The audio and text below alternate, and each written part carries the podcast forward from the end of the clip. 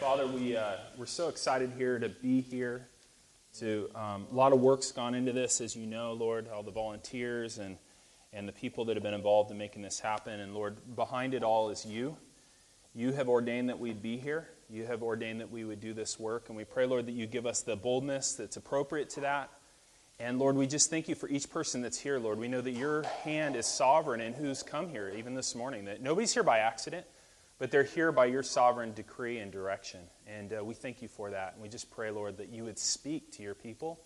Um, Lord, just like Moses prayed, we pray that you would show us your glory this morning, that you would show us yourself in the face of your Son, and that we be changed. Lord, that's what we need. We don't need to hear the words of a man or the ideas of a man. We need to hear from you, and we pray that you would do that. Your children are ready to hear from you, and we desire to be with you. And we pray for those here, Lord, that don't yet know you. We just pray that we would be a place that would help everyone take their next step towards your Son. We pray this in Jesus' name. Amen. So, uh, thank you guys for coming. Uh, if you guys don't know me, I'm Erick Cobb. I'm uh, the campus pastor here. We're um, one church and two campuses, so there's another campus in French Valley, and Sabo's preaching there right now. We're actually going to have our series um, coincide. So next week we'll start the Gospel of John. He'll be starting at the same time, and hopefully we'll have podcasts, both messages going in. So it'll be really kind of a fun thing to do. Um, we, um, we're thankful you're here as I was praying. We're so excited that you'd be here. Um, we value your time. We value the fact that you would come out early in the morning to, to seek the Lord. A lot of people aren't doing that, and just the fact that you're here is an evidence of God's grace in your life, and, and we're so thankful to see it. Um, we're going to be like she read in 2 Corinthians um, 3 12 through 4 6. If you aren't already there, go ahead and turn there. And as I was thinking about this passage this week, I was thinking about the story of a German scientist named Wilhelm, which is a good German name, Wilhelm uh, Röntgen. Wilhelm Röntgen was uh, a German scientist in the late 1800s, and he was in his lab and he was doing very stereotypic German scientist things. He had this glass tube and he was passing electrons through this glass tube in the late 1800s, and he had this kind of chemically treated screen next to him, and he noticed that there must be some rays coming out of this thing because the screen was glowing. And so, being a scientist that he is, he starts kind of wrapping the tube in different things to see what does he have to do to make the rays stop coming through. And he put cardboard and that into it, and he put other things and that into it. And he discovered that really it was only hard, really hard surf, really hard substances that would stop these rays, these invisible rays, from hitting the screen and making an image.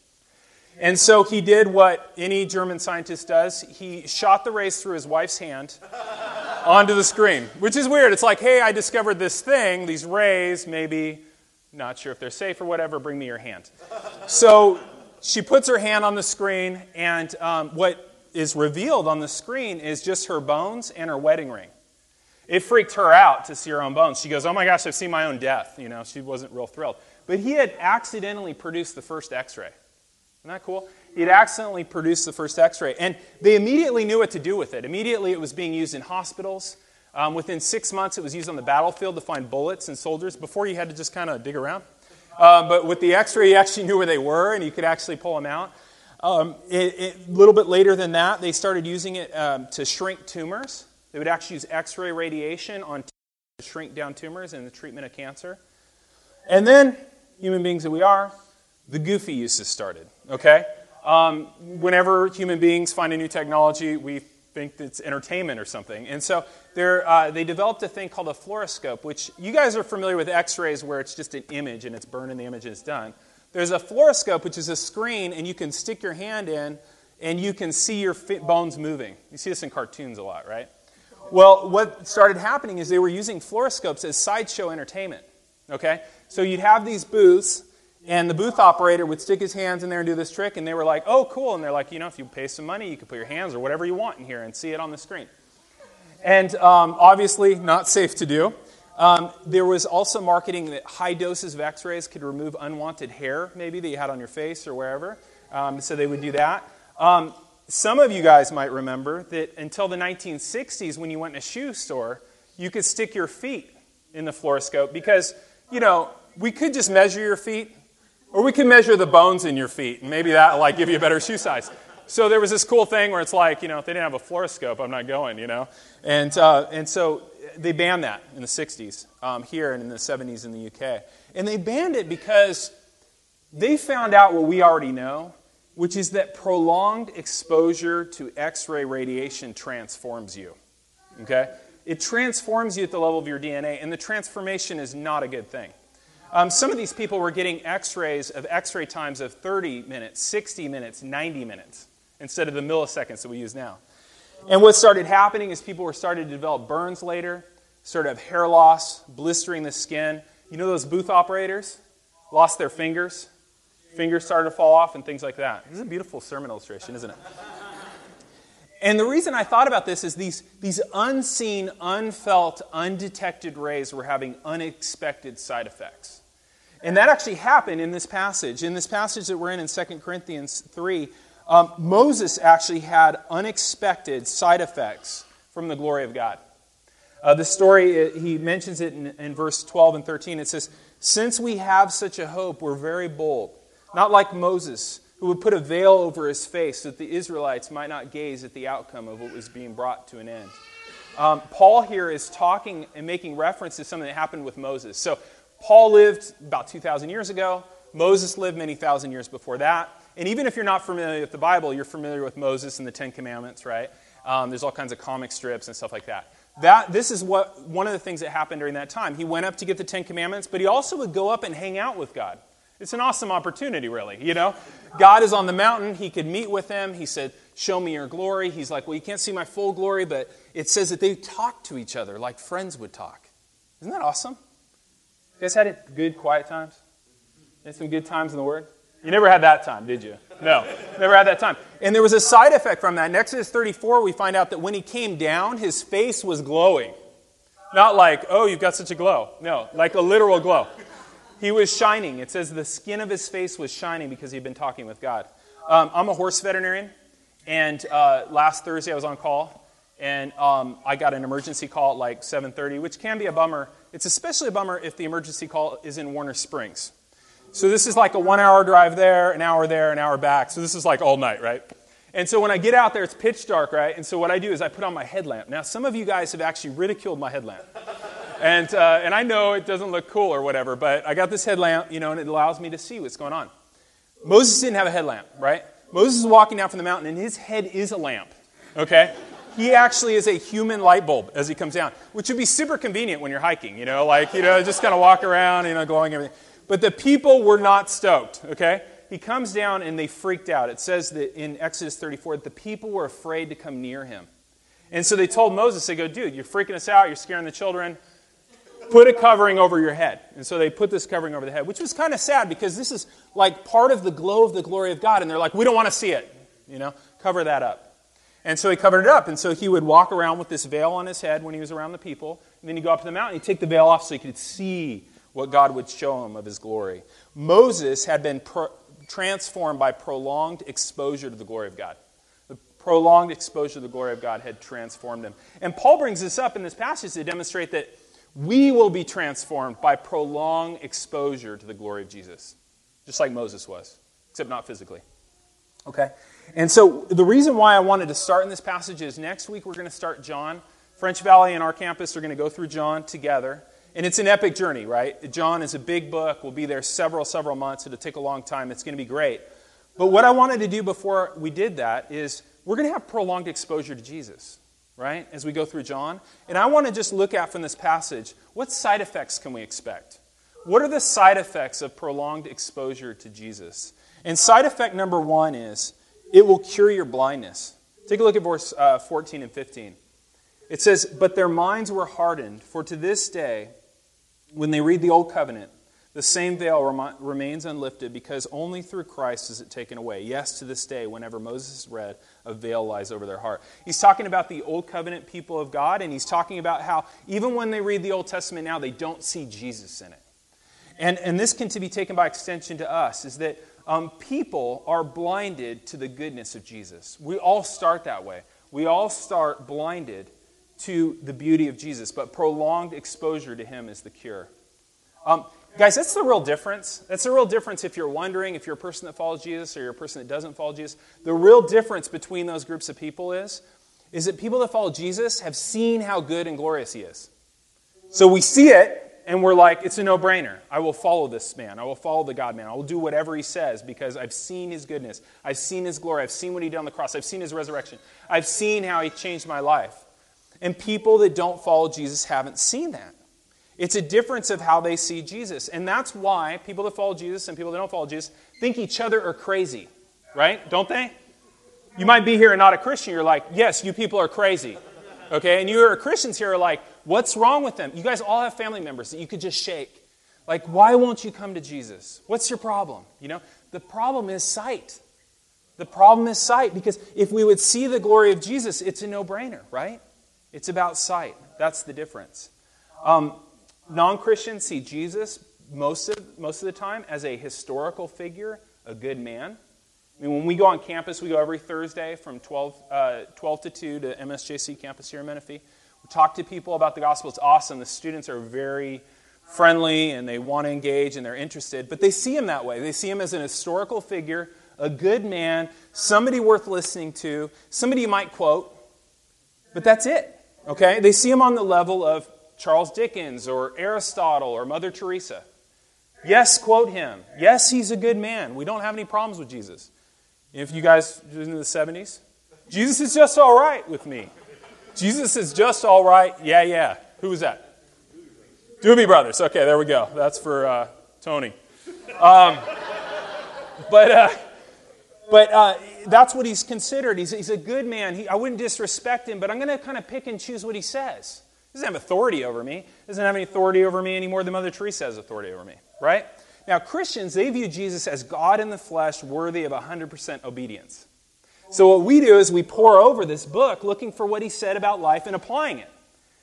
You don't do that with Aristotle. I've never met anybody with a copy of Aristotle's stuff and just was like, oh, I got to find out what he said about food, you know? no, who cares? You have a neat quote on Facebook, I'll like it, but I'm not following him, right? That's the difference. And so that's the problem, guys, when we as Christians try and impose on non Christians what Jesus says to do. We look crazy. We look crazy the same way I might be like a Mother Teresaite and say, Our nation needs to get back to following Mother Teresa. You know what she said about this? You know what she says about speeding? You know, things like that, right? It would look crazy. That's the difference. It's perception, right? We see who Jesus is, they don't see it. In verse 15, it says, A veil lies over their hearts. Drop down a little bit into chapter 4. Take a look at verses 3 and 4. He gets a little bit further into what the issue is with blindness. 2 Corinthians 4 3 says, Even if our gospel is veiled, it is veiled only to those who are perishing. In their case, the God of this world has blinded the minds of unbelievers to keep them from seeing the light of the gospel of the glory of Christ who is the image of God.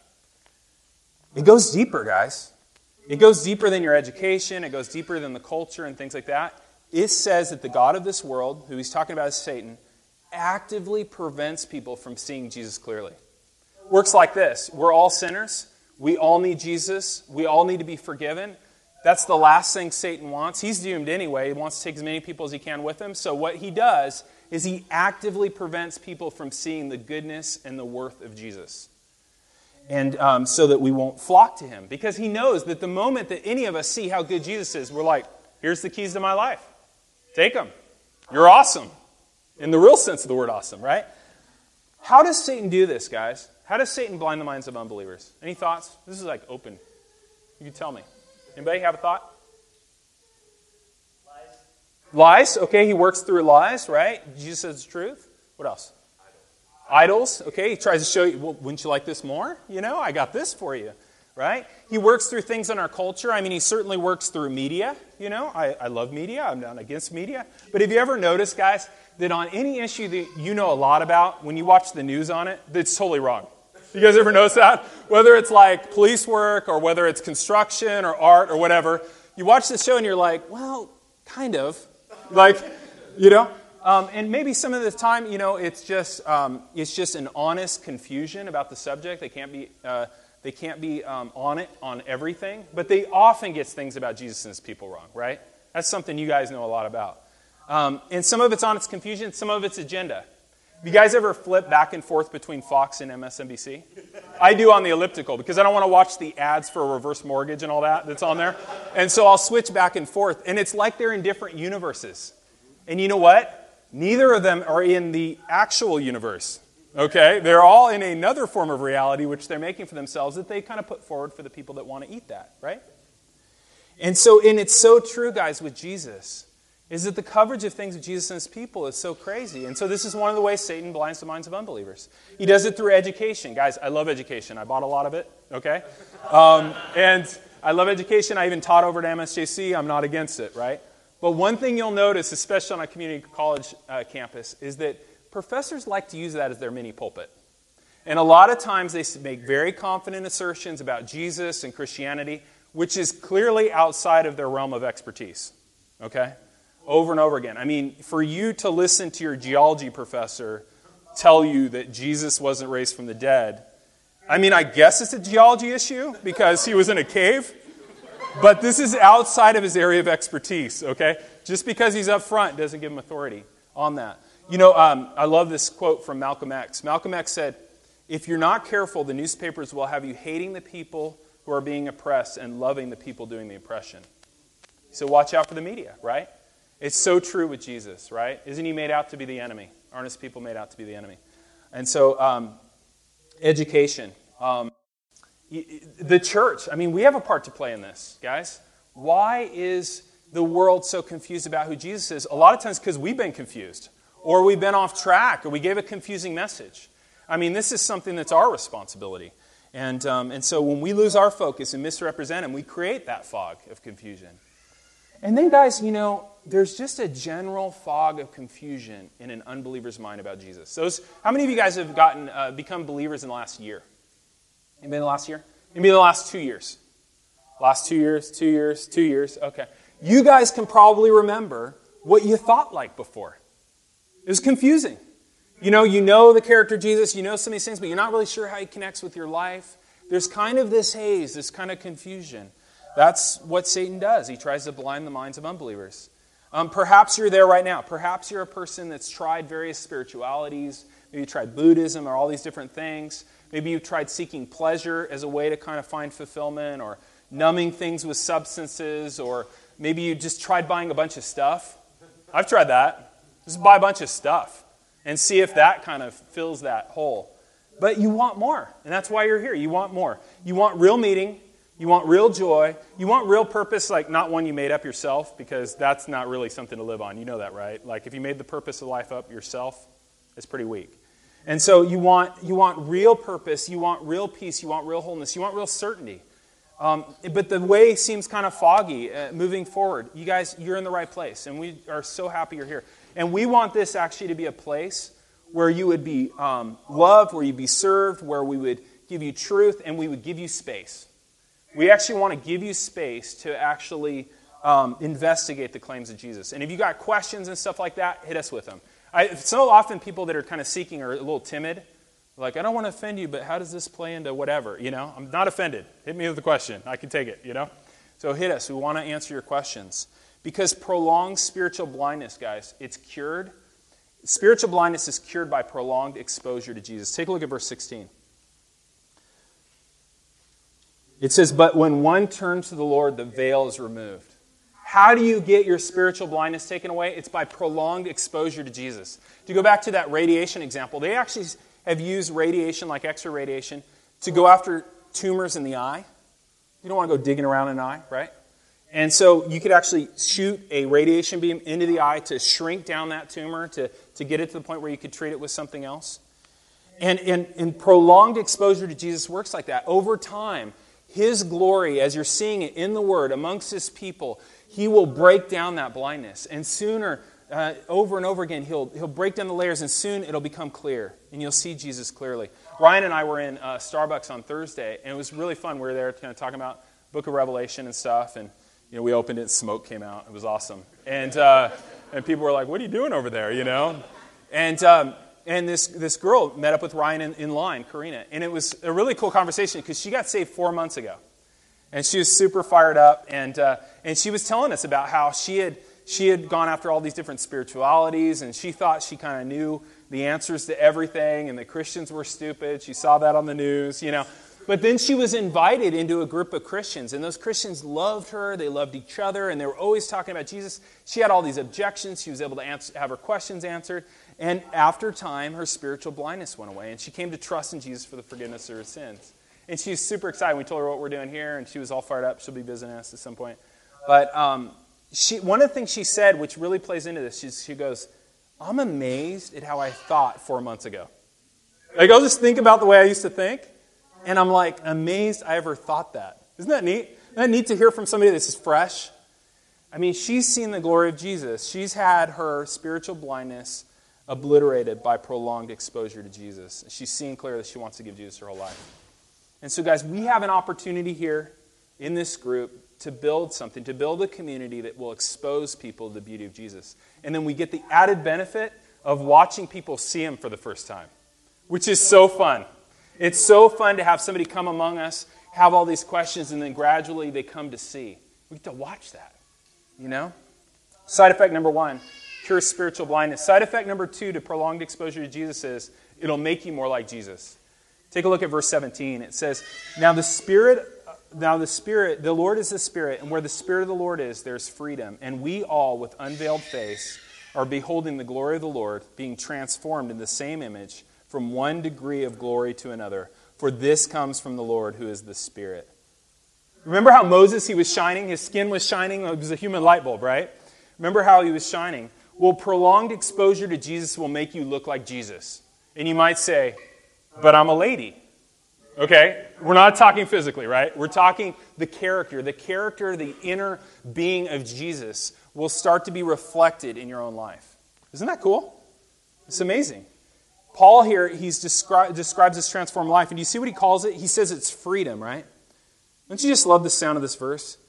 Now, the Lord is the Spirit, and where the Spirit of the Lord is, there is what? Freedom. Isn't that the coolest verse? Where the Spirit of the Lord is, there is freedom. He describes this transformation that Jesus does in our lives as freedom. You guys realize that sin isn't just a crime, it's slavery. You guys realize that? Sin is slavery. Jesus said, Whoever sins is a slave to sin. Realize that? I mean, that's part of our message. Part of our message is not just that you need to be forgiven, but you're enslaved. You're enslaved to your own sin.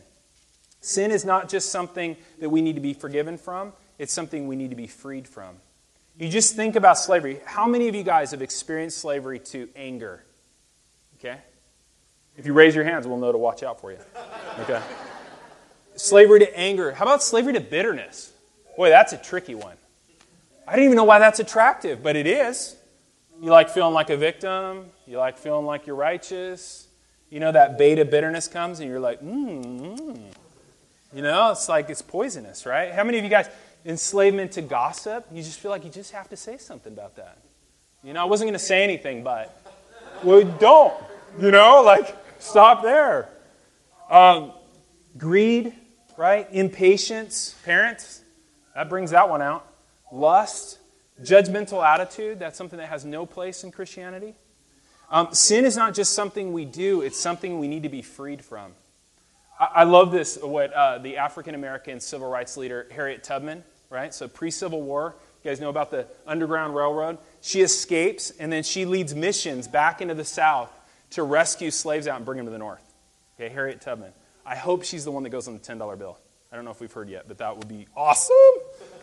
This is what she said. Listen to Harriet Tubman. I freed a thousand slaves, and I could have freed a thousand more if only they knew they were slaves. Yeah. Mm. Exactly right. Yeah, I wonder what else she said. How does that apply? What a gift, guys, for God to actually reveal to you that you're enslaved. Right? To reveal to you that you're enslaved because sin, guys, is not just something that you need to be forgiven for, but something you need to be freed from. So, how does freedom come? Look at verse 18. It says, And we all, with unveiled face, beholding the glory of the Lord, are being transformed into the same image from one degree of glory to another. This comes from the Lord who is the Spirit. How do we get set free? We get set free by beholding Jesus. This works totally different than you'd think. You'd think you just get like 10 steps, work really hard, you know, maybe get a bunch of accountability, and you'll do it. What does he say about change here? He says that we become more like Jesus as we behold him, as we look at him. By prolonged exposure to him, we are changed. And the cool thing is, how does this relate to freedom? Jesus was the freest man that ever walked the earth. Jesus was enslaved to nothing. And we can become like him, enslaved to no particular sin, as we behold him. And notice in verse 18, it says, We become like Jesus. We are transformed into the same image. Isn't that cool? By prolonged exposure to Jesus, you're transformed. Moses, it was a glow to him. For us, though, it's we are changed by his character. Going back to the x ray example, x rays change you on the inside. Okay? You get this radiation, it changes your DNA. Okay? It isn't just that it damages your skin or whatever, it's changing your DNA. Prolonged exposure to Jesus changes your spiritual DNA. You don't just work really hard to do things. You've been changed on the inside to what happens is a natural outflow of your inside.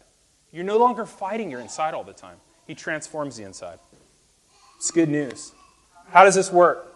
Well, this passage says basically that as we see Jesus in this book, so we open this book, we declare and we read and we discuss and we look at who is in this book, what happens is, is that the Holy Spirit gets really excited. He comes and makes Jesus stand forth in such a way that he radiates us and changes our character. He burns a change into our souls as we look upon him in this word. And he says that's what the Spirit does. This is from the Spirit. Um, but notice one thing, too, because you guys might be a little discouraged about what I said, because I was telling you what the, the later down the road looks like. You might be saying, but I'm not there. Look at this, though. This transformation is incremental. Take a look at verse 18 They we're being transformed into the same image, the image of Jesus. How? From one degree of glory to another.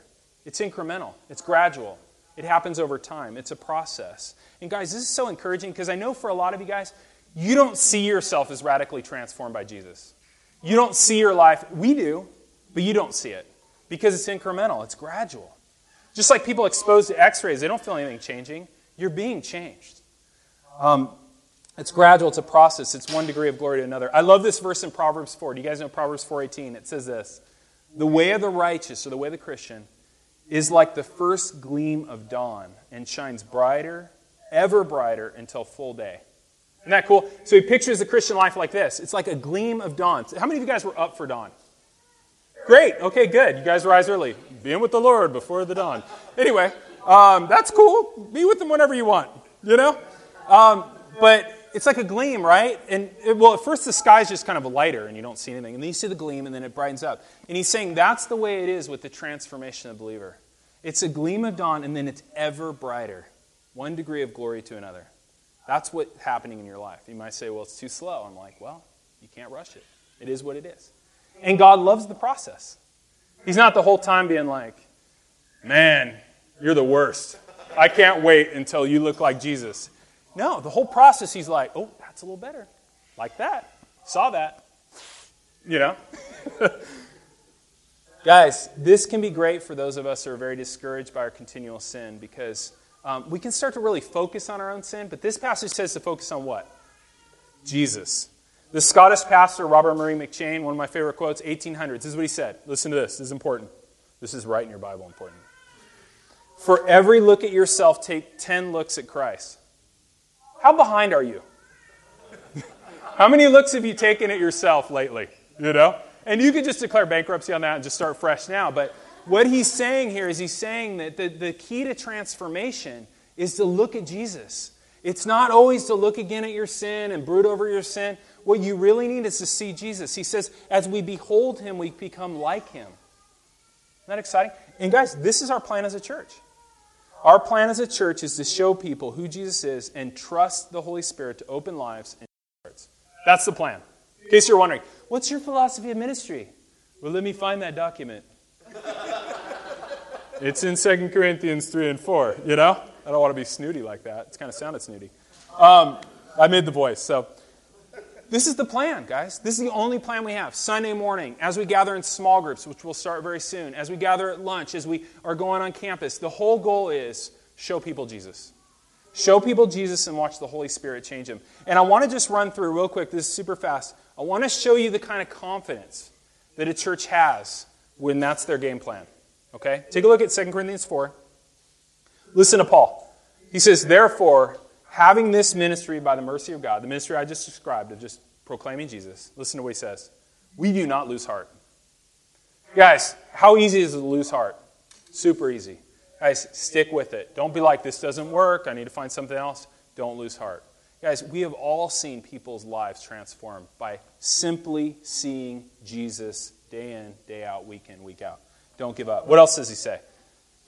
He also says, But we have renounced disgraceful and underhanded ways. We don't have to manipulate anybody. You know, manipulating people is wrong? Okay, good. You know what else it is? Stinking exhausting. Okay? Really exhausting. You can't make people do anything. People are going to do what people are going to do. Okay? Sooner we learn that, the better. What can we do? We can expose them to Jesus. Okay? So we've we renounce disgraceful and underhanded ways. What else? He says, we refuse to practice cunning or to tamper with God's word. Guys, we don't change the message. We don't need to. The message works. Okay? It works. You don't change something that works. You keep using it, right? And then what else does he say? Instead of changing the word, what do we do? It says, but by open, I love this phrasing of this, by, by open statements of truth, we commend ourselves to everyone's conscience in the sight of God. We just expose people to Jesus from the word. And then drop down to verse 5. For what we proclaim is not ourselves, but Jesus Christ our Lord, and ourselves as servants for Christ's sake. I love this. This is the attitude we have to have in this community. We're servants. Okay? We're not coming here to like win a debate. We're not coming here to conquer. You guys know that Christians are not taking back the nation, right? Like, I hope you've given up hope, okay, in that area, okay? That's not our job. Our job is to be servants.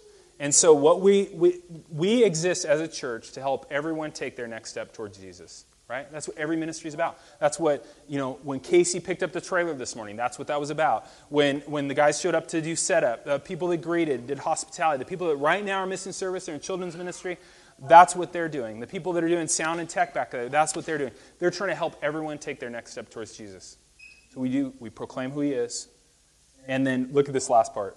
For God, who let light, uh, who uh, for God, who said, Let light shine out of darkness, has shone in our hearts to give us the light of the knowledge of the glory of God in the face of Christ. What does that say? It says we're going to wait for God to turn the lights on.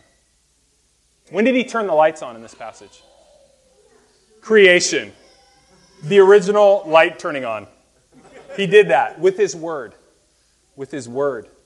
He turned light on. It didn't exist before. He made light with word.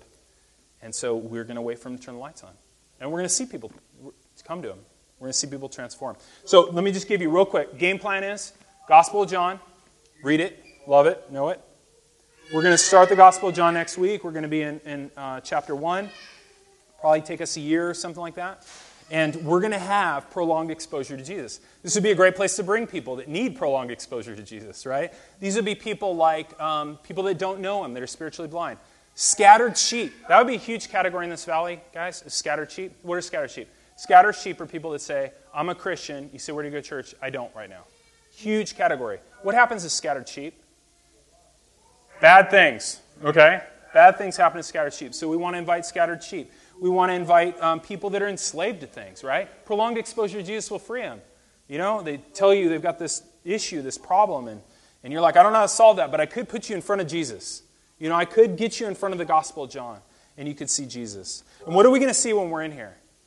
Well, in chapter 1, we're going to see that Jesus is God become man. We're going to see that he's the man full of grace and truth. We're going to see also in chapter 1 that he is the Lamb of God who takes away the sins of the world. We're going to see that he's the Messiah. We're going to see that he's the true stairway to heaven. We're going to see in chapter 2 that he is the Lord of the wine. We're going to see in chapter 2 that he's the true temple. In chapter 3, we're going to see that he is the serpent lifted up in the wilderness to give eternal life. We're going to see in chapter 3 also that he is the Son that the Father has given so the world won't perish. We're going to see that he is the great bridegroom. We're going to see that he is the one that gives the living water so that we'll never thirst again. We're going to see that he is the healer of the lame. We're going to see that he's the man who is equal with God. We're going to see that he's the bread of life, the light of the world. He is Yahweh, the great I am. He is the good shepherd of uh, Psalm 23. He is the voice that can raise the dead. That's in chapter 11. He is the king who's come to reign.